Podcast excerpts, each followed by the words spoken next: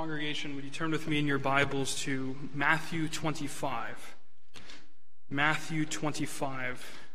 And we'll begin reading at verse 31 until 46, the end of the chapter. And that will also be our text for this evening. Matthew 25, 31. You can find that on page 1056 in your Pew Bibles.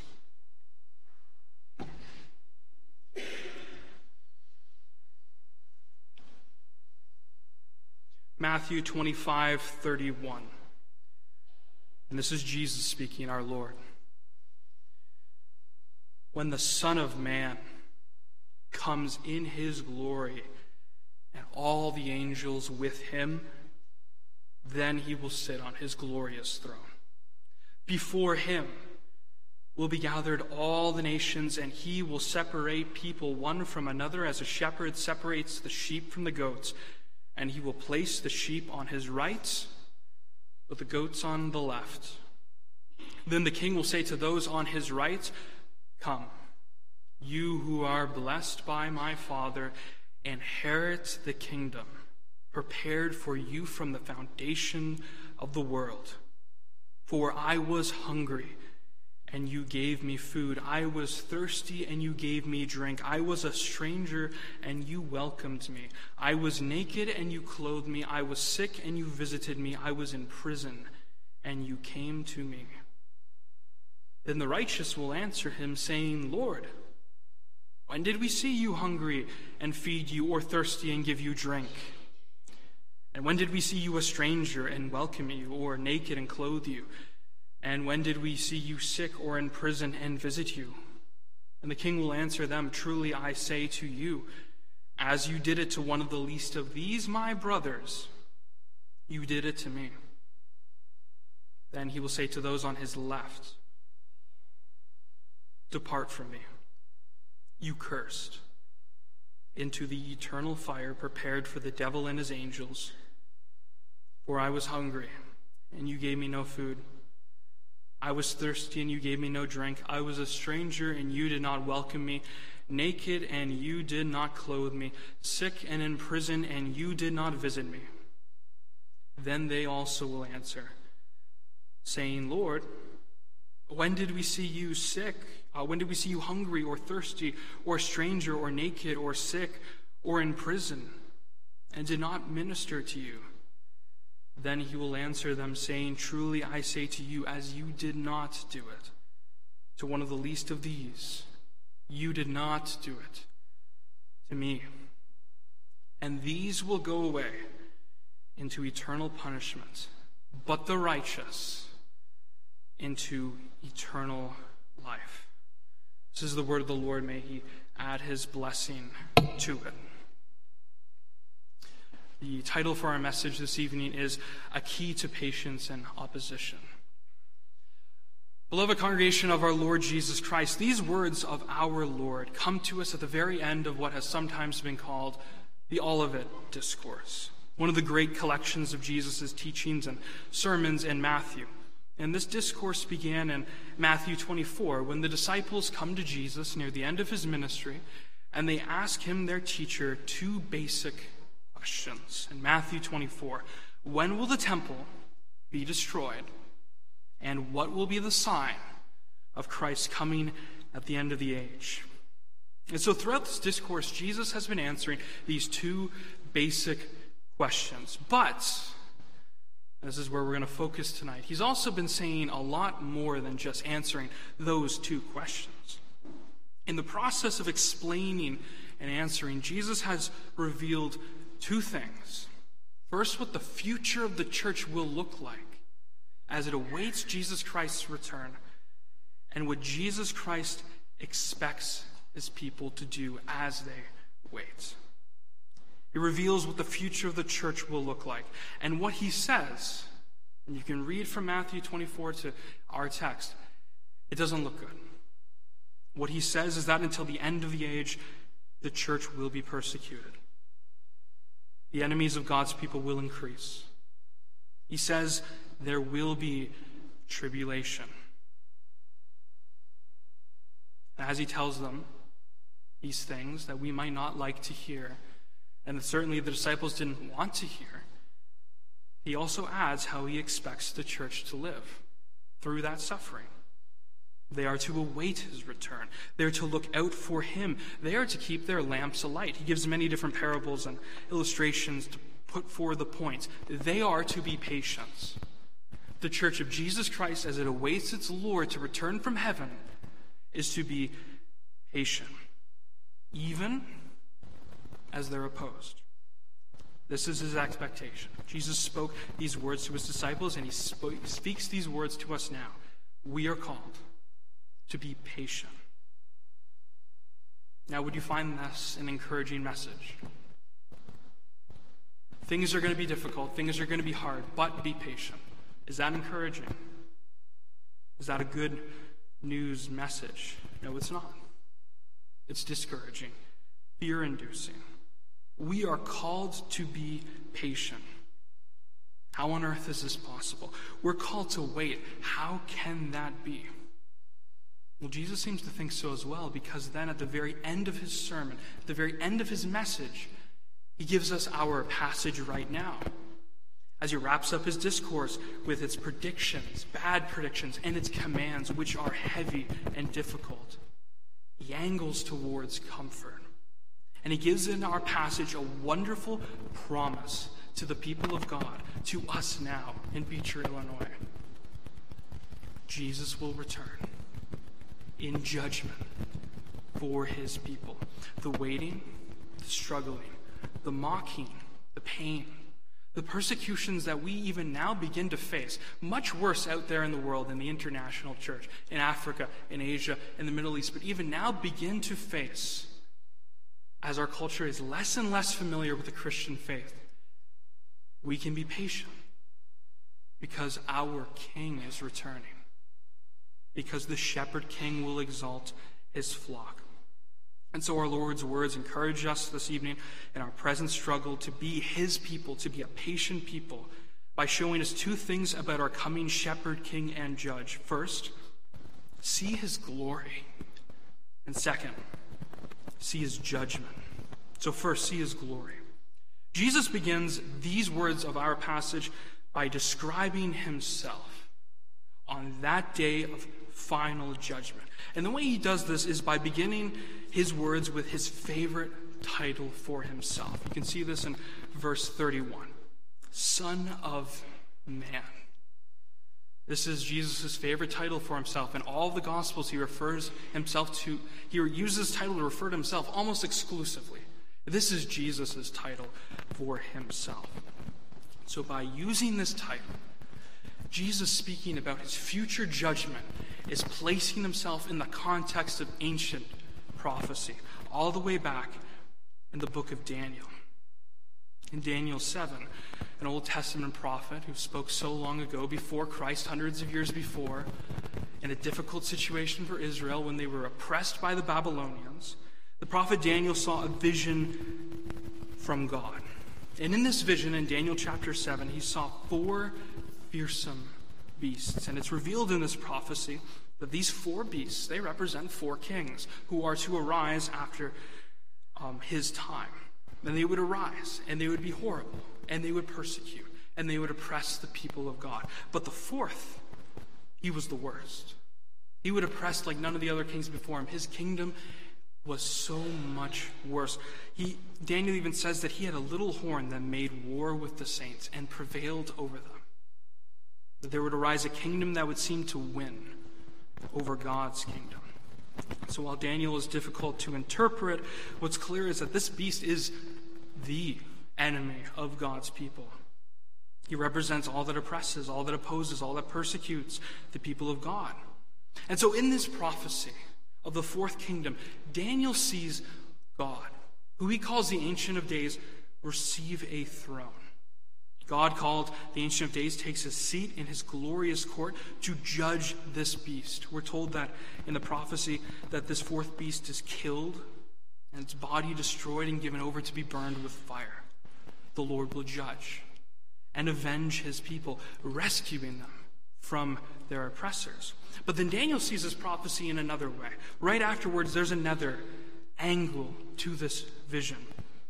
Daniel says, I saw in the night visions, and behold, with the clouds of heaven came one like a son of man. Like a son of man. And he came to the Ancient of Days and was presented before him. And to him, Son of Man, was given dominion and glory and a kingdom that all peoples, nations, and languages should serve him. His dominion is an everlasting dominion which shall not pass away, and his kingdom one that shall not be destroyed. Can you hear the Lord's Prayer in that? The doxology at the end, for yours is the kingdom and the power and the glory forever. Jesus taught his disciples this. This is Jesus Christ, the Son of Man. And so the Son of Man is the end times King, the glorious and mighty ruler who rules over all when God has saved his people. He's David's better son. He's heir of the world with Abraham. All peoples, nations, and languages, the text says, bow down to him as their rightful ruler. This is the kingdom of God. Jesus has been preaching up and down Galilee until this point. This is the Son of Man. And Daniel 7 is very clear. He is a glorious Son of Man. Jesus says this about himself. Jesus will take his throne. And when he does take his, what our text in Matthew calls a glorious throne, then he will be openly recognized and acknowledged by a whole court of all nations, all languages, all peoples. Our text even says all the angels are there. All the angels, which Revelation 4 says, sing to the man upon the throne, holy, holy, holy. This Jesus Christ will be openly recognized. And what this means for us now, it's comfort for us now, because this is the Jesus Christ we're called to be patient for. This is the Jesus Christ who isn't weak, isn't powerless, who's on standby waiting for whatever might happen. This is Jesus Christ, King of history. This is Jesus Christ, Son of Man, Jesus Christ. Jesus Christ who will come on the last day for his people, for his bride as a jealous husband, Jesus Christ. Is this your Jesus Christ?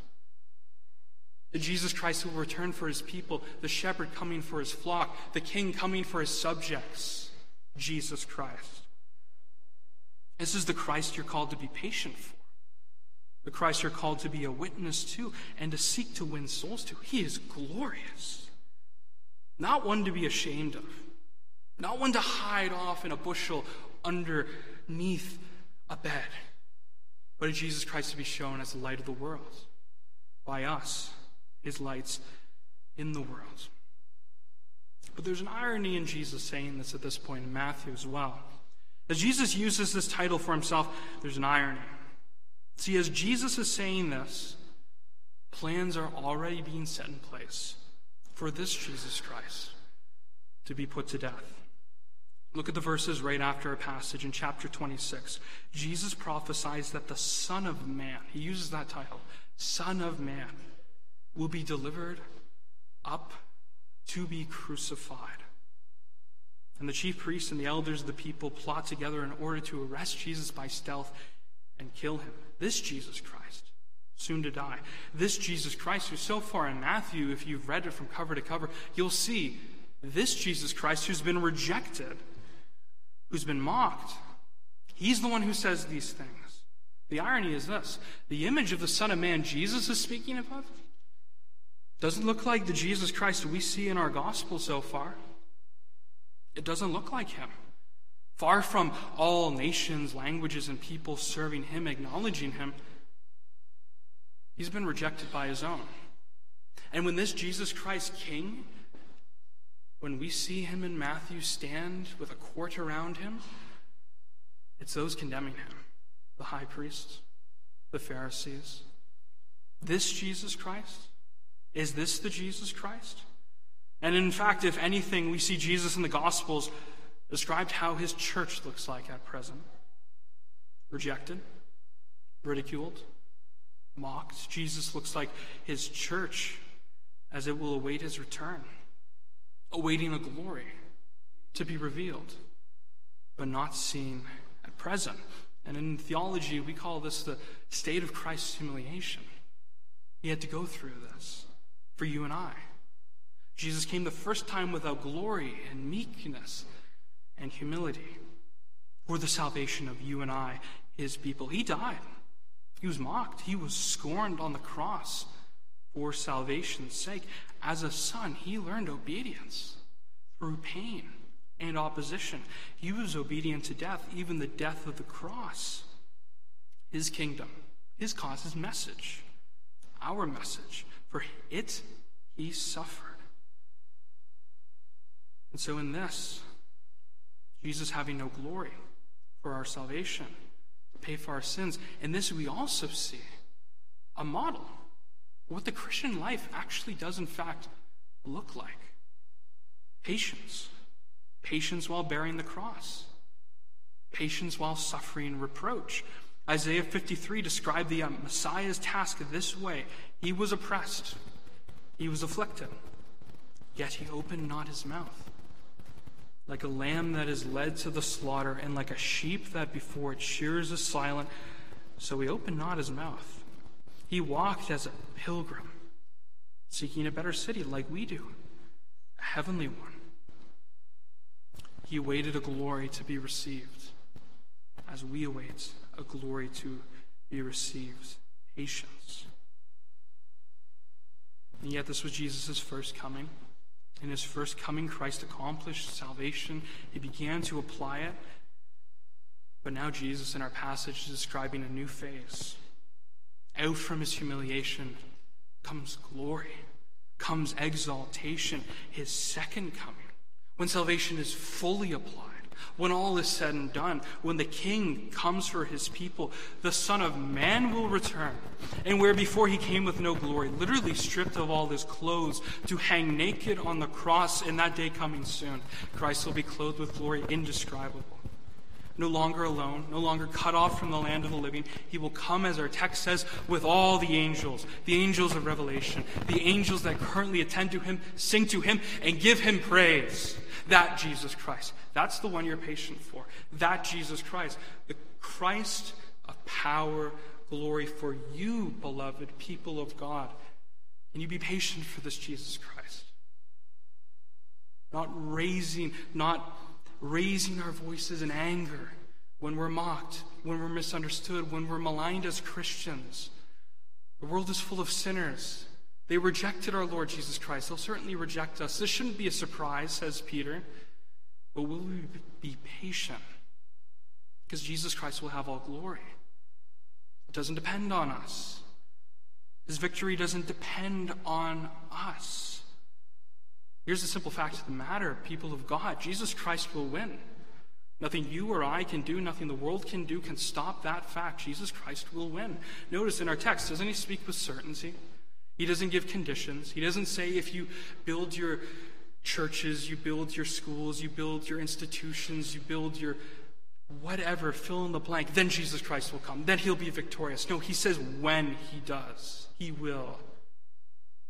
That's comfort for us. He will win in the end.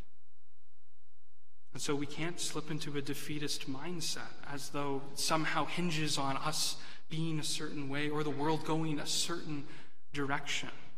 Jesus Christ will win. He is the Son of Man. The Ancient of Days will give him his throne.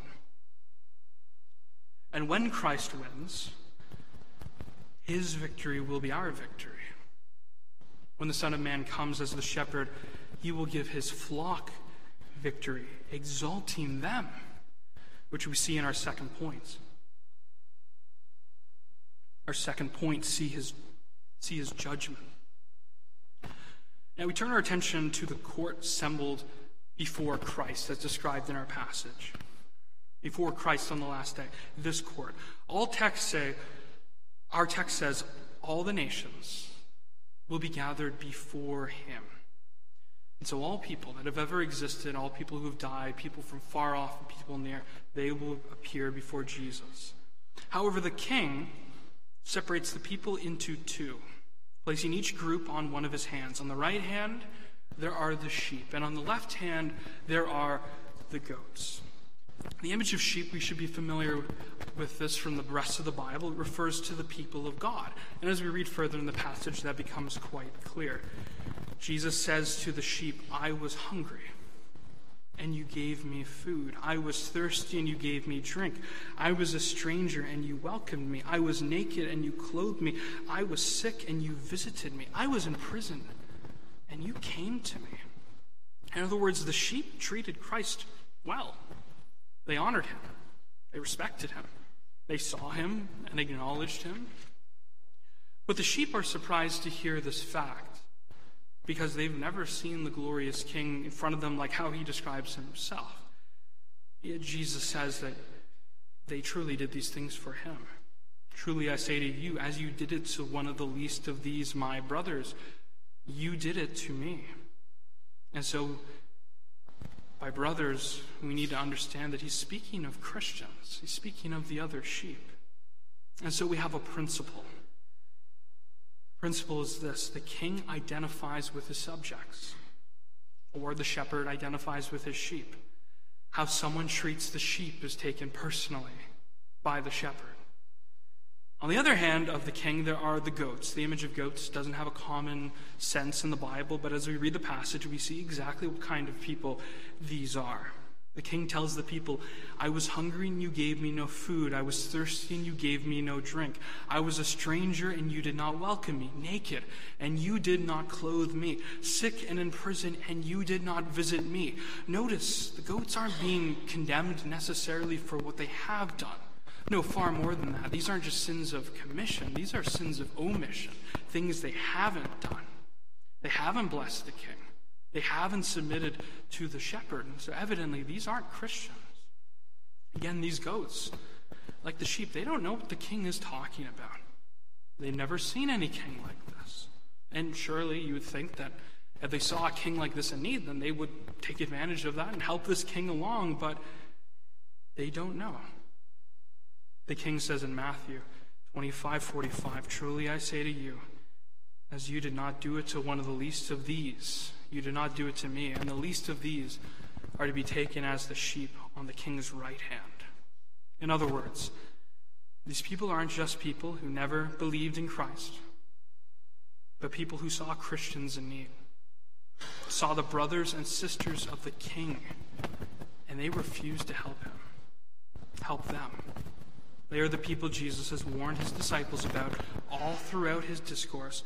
They chose to ignore that the sheep were sons and daughters of the king, and they persecuted them. The goats are the sheep are the church's persecutors. The principle is the same. The king identifies with his subjects. The shepherd identifies with his sheep. How someone treats the sheep matters and is taken personally by the shepherd. To the sheep, the king says, Come, you who are blessed of my Father, inherit the kingdom prepared for you from the foundation of the world. The king exalts his humble flock. As he has walked the road of patience himself and persecution, his flock has. They've walked behind their shepherd. They followed in his footsteps. They followed in the road of the cross, and they've borne it, and they've done well and they will be exalted. He says, His kingdom is their kingdom. Inherit the kingdom prepared from you, for you, from the foundation of the world. His kingdom, His glory that we just heard about is their glory. Everything we just heard about Jesus' glory, beloved, that is going to be yours on the last day. Do you believe it? Everything that the Son of Man inherits from his Father, the Ancient of Days, that's given to us. Jesus' victory, irrefutable, certain, without a doubt, will be our victory. Do you believe this? Will you be patient in this life knowing this fact? That you stand to inherit a kingdom prepared for you before the foundations of the world in Jesus Christ? This means two things for the sheep, for us. First, it means that, the that in that day the suffering of the sheep are gone.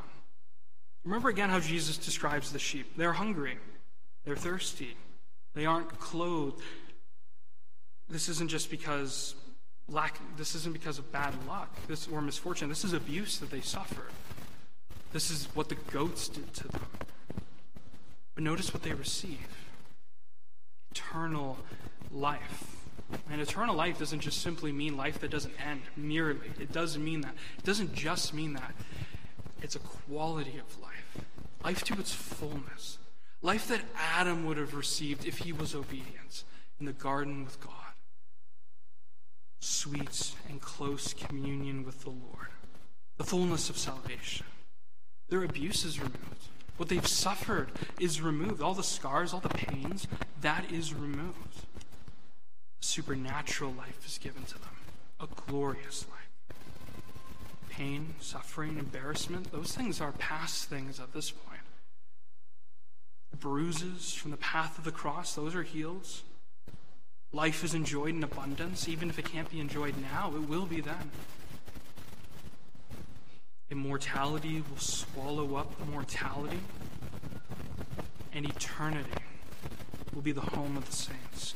The second thing this means for the sheep has to do with their innocence. Something that has always fascinated me about this passage is just how stark the contrast is between the sheep and the goats. Did you notice that as you read through it? Obviously, goats and sheep are entirely different animals, but look at their work described in this passage. Nothing good is ascribed at all to the goats. Nothing good. According to the king on the throne, they haven't done anything good. Yet you compare that to the sheep. Nothing bad is listed to them. Did you notice that? To the goats, everything bad, but to the sheep, everything good. The sheep are depicted as being perfect you want to imagine it like this, they're depicted as being perfectly white, perfectly fluffy, perfectly without flaw. They're ideal sheep. Is that us? Well, we could be discouraged and say, well, that's not me. Brother, you don't know me. I have sins. We're all sinners, aren't we? Are we the sheep? According to Jesus Christ, we are these sheep. In his eyes, we are these sheep. What do we believe about justification? That we are made as white as snow, that we are washed as white as wool. The sheep in our passage is depicted as being perfect. They have been perfectly washed. You might not feel it now. You might struggle in your conscience now with things done in the past. People who oppose you might even pick, poke fun at you for them past sins, past guilt, flecks of black in an otherwise white fleece made white in Christ. But that won't stand that. The sheep are declared to be perfect by the king. Is it because they lived perfectly? Is it because we lived perfectly? Absolutely not. Justification is enjoyed and experienced, experienced fully when we look at ourselves on that day, what are we going to see? We're going to see ourselves just as Christ sees us perfectly washed, perfectly innocent. And all the good works that we've done will be shown to be that they're the works of God, and He'll crown them. The sheep of God are shown to be entirely innocent, and their cause will be shown to be the very cause of the Son of God. All that they sacrifice, all the sin they overcame, with the shepherd's grace, will be crowned. Their whole walk, commanded by Christ, their patience, will be shown to be the very works of God. This is what the shepherd will do for us, flock of God. One thing as we close that we need to touch on, however, we'd be wrong if we didn't touch on, is the role vengeance plays in this passage. Part of the blessing of this passage, part of the gospel in this passage is this fact those who oppress the church will face hell, eternal fire. Did you notice that at the end of this chapter, verse 46? And they will go away into eternal punishment, but the righteous into eternal life. It's eternal in both cases. And that's presented as a good thing for the people of God to hear. God declares through the rest of Scripture he has no pleasure in the death of the wicked, but that the wicked should turn from his way and live. That's from Ezekiel 33.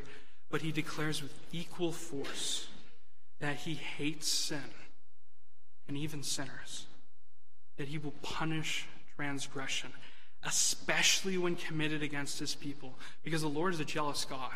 And as we learn from here, the king identifies with his subjects. He takes personally what his church faces.